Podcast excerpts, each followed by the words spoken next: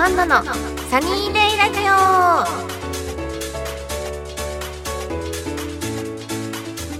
い、皆さんこんにちは、こんなアンナです。この番組は皆さんと楽しいひとときをお送りする番組です。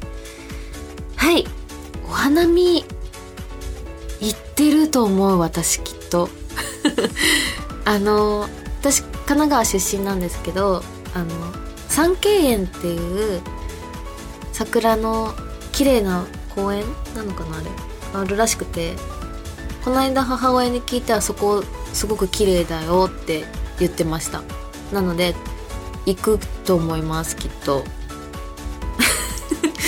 なので桜のなんか綺麗なスポットあったら皆さん教えてほしいなって思うけど、これ放送されてる時はもうあれかな、終わっちゃってるかなっていうことですよね。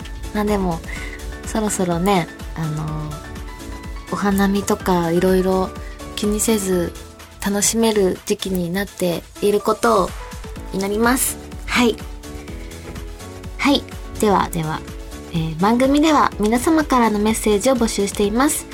メールの宛先はサイトの右上にあるメッセージボタンから送ってください。皆様からのお便りぜひお待ちしています。それではこんなアンナのサニーデイラジオ、今日も最後までお付き合いください。この番組はラジオクロニクルの提供でお送りいたします。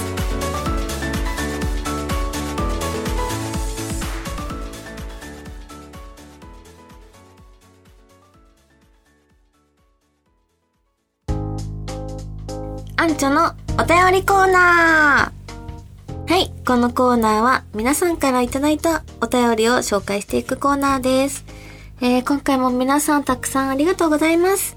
早速読んでいきたいと思います。また海外の方からですが来たみたいで嬉しいです。ありがとうございます。これなんて読むの、あみちゃんとか言ってラカリアスカリーかな、ケリーとかですかね。ケリーさんケリーさんすごく英語ダリウス T キャリーダリウス T キャリーさん、ありがとうございます。 Thank you Thank you very much。 英語は省略、英語を読んだ方がいい。はい、英語でまず読みます。I wanna say how much I indeed love how you played us これわかんない。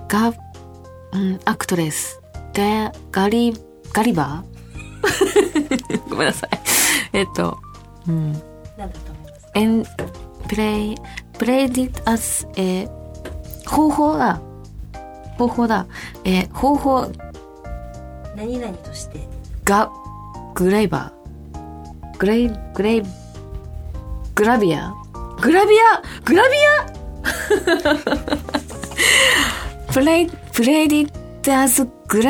アクトレスだ。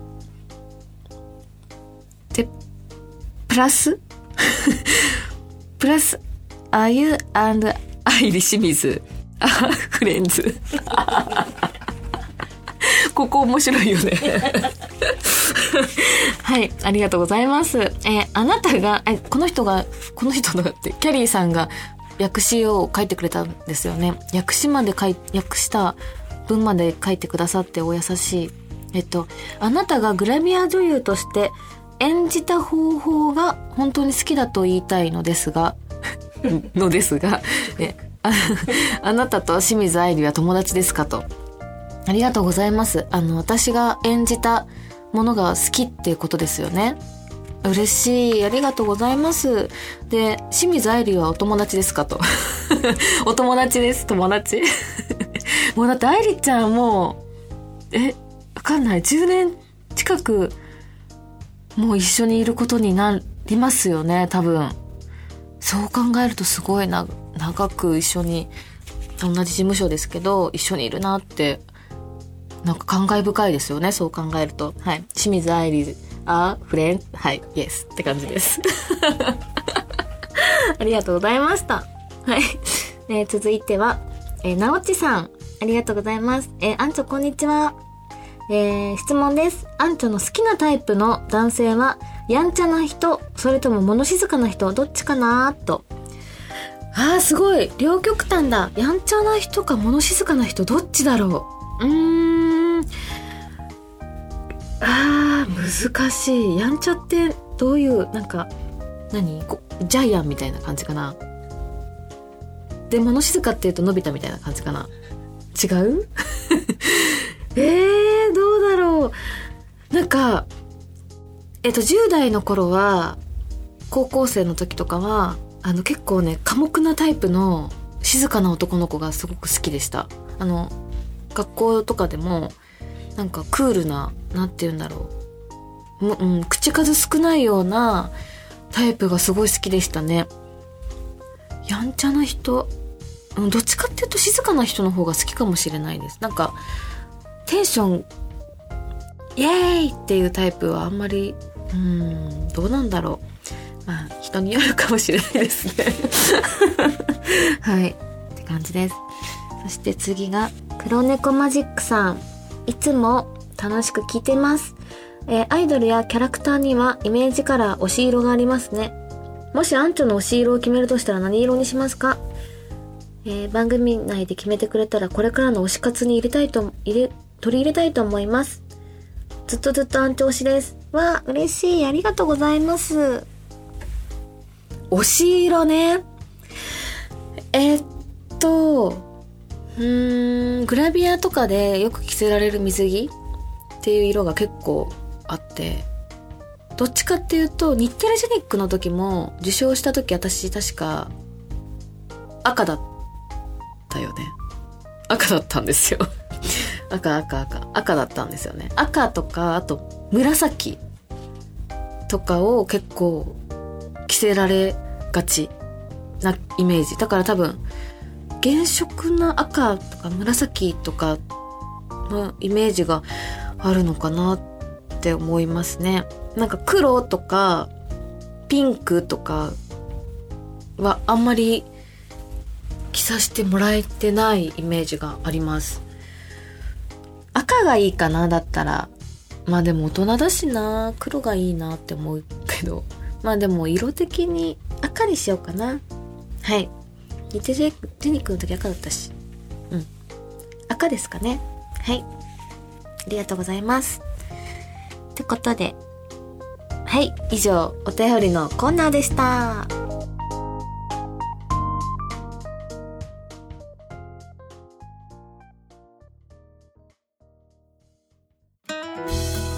アンチョの一押しコーナー。はい、このコーナーは、私がおすすめの本や映画やドラマなどなどを紹介していくコーナーになります。韓国の作品になります。韓国ドラマを紹介したいと思います。韓国ドラマで被告人というドラマなんですが、ざっくりあらすじを言いますね。難しいな、あらすじの。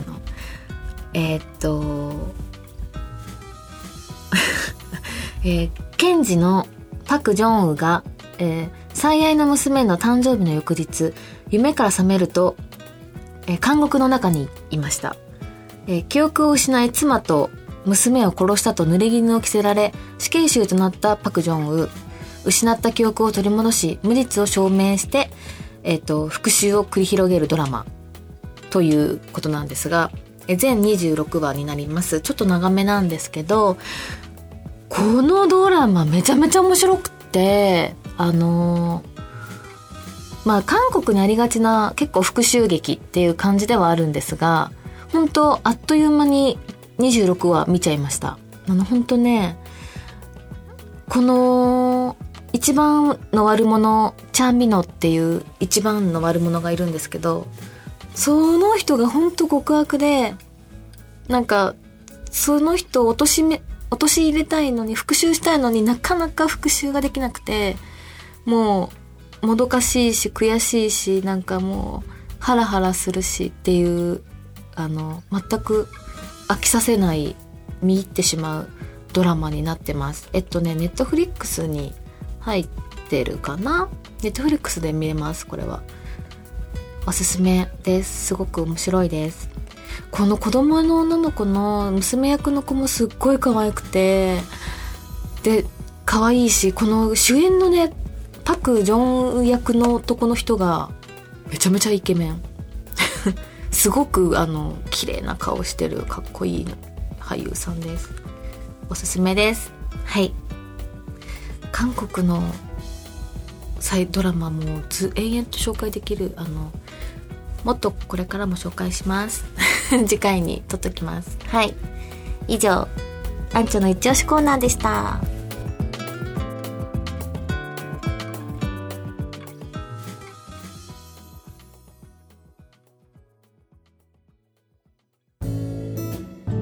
本当の私を抱きしめて、かっこかり。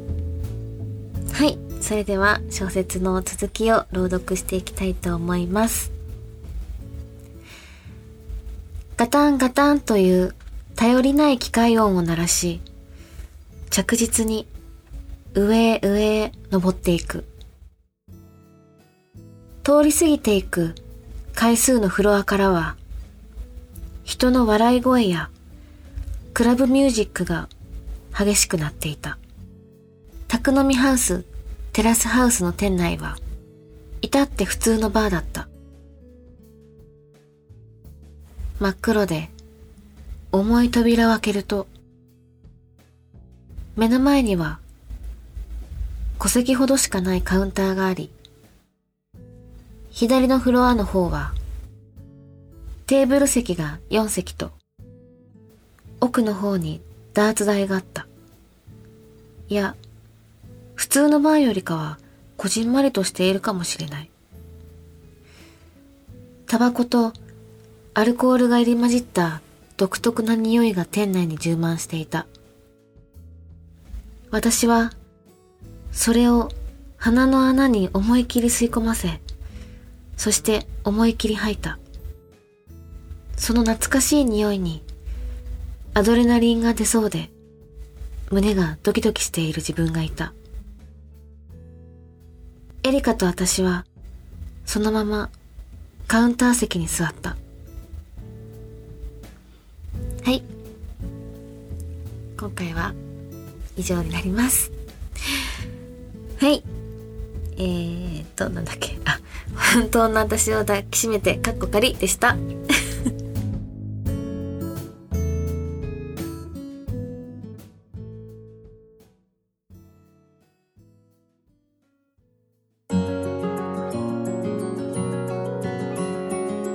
こんなあんなのサニーデイラジオ、そろそろエンディングのお時間です。はい。なんかすごいさっきから機械トラブルがあって、無事にエンディングのお時間になりましたよかったですはい。ということで、ちょっと私やっぱ花粉かもしれない。目がすごい今かゆいんですけど、あみちゃんが入ってきたからかな。うわ、私花粉まとってるかもしれないですね。今ちょっと目が痒く なりだしたかもしれないです。ということで、皆さん花粉には気をつけましょうはい。でもしかしたら朝日芸能、週刊朝日芸能の表紙が発売されてるかもしれません。私が表紙を飾らせていただいているのがただいま発売中かもしれませんので発売していたらぜひご購入お願いします。はい。あと SNS などチェックしていただけたら嬉しいです。はい。それでは、こんなあんなのサニーデイラジオ、今日はここまでとなります。ここまでのお相手はそうですね、花粉で目がかいかいなこんなあんながお送りしました。また次回お会いしましょう。バイバイ。この番組はラジオクロニクルの提供でお送りいたしました。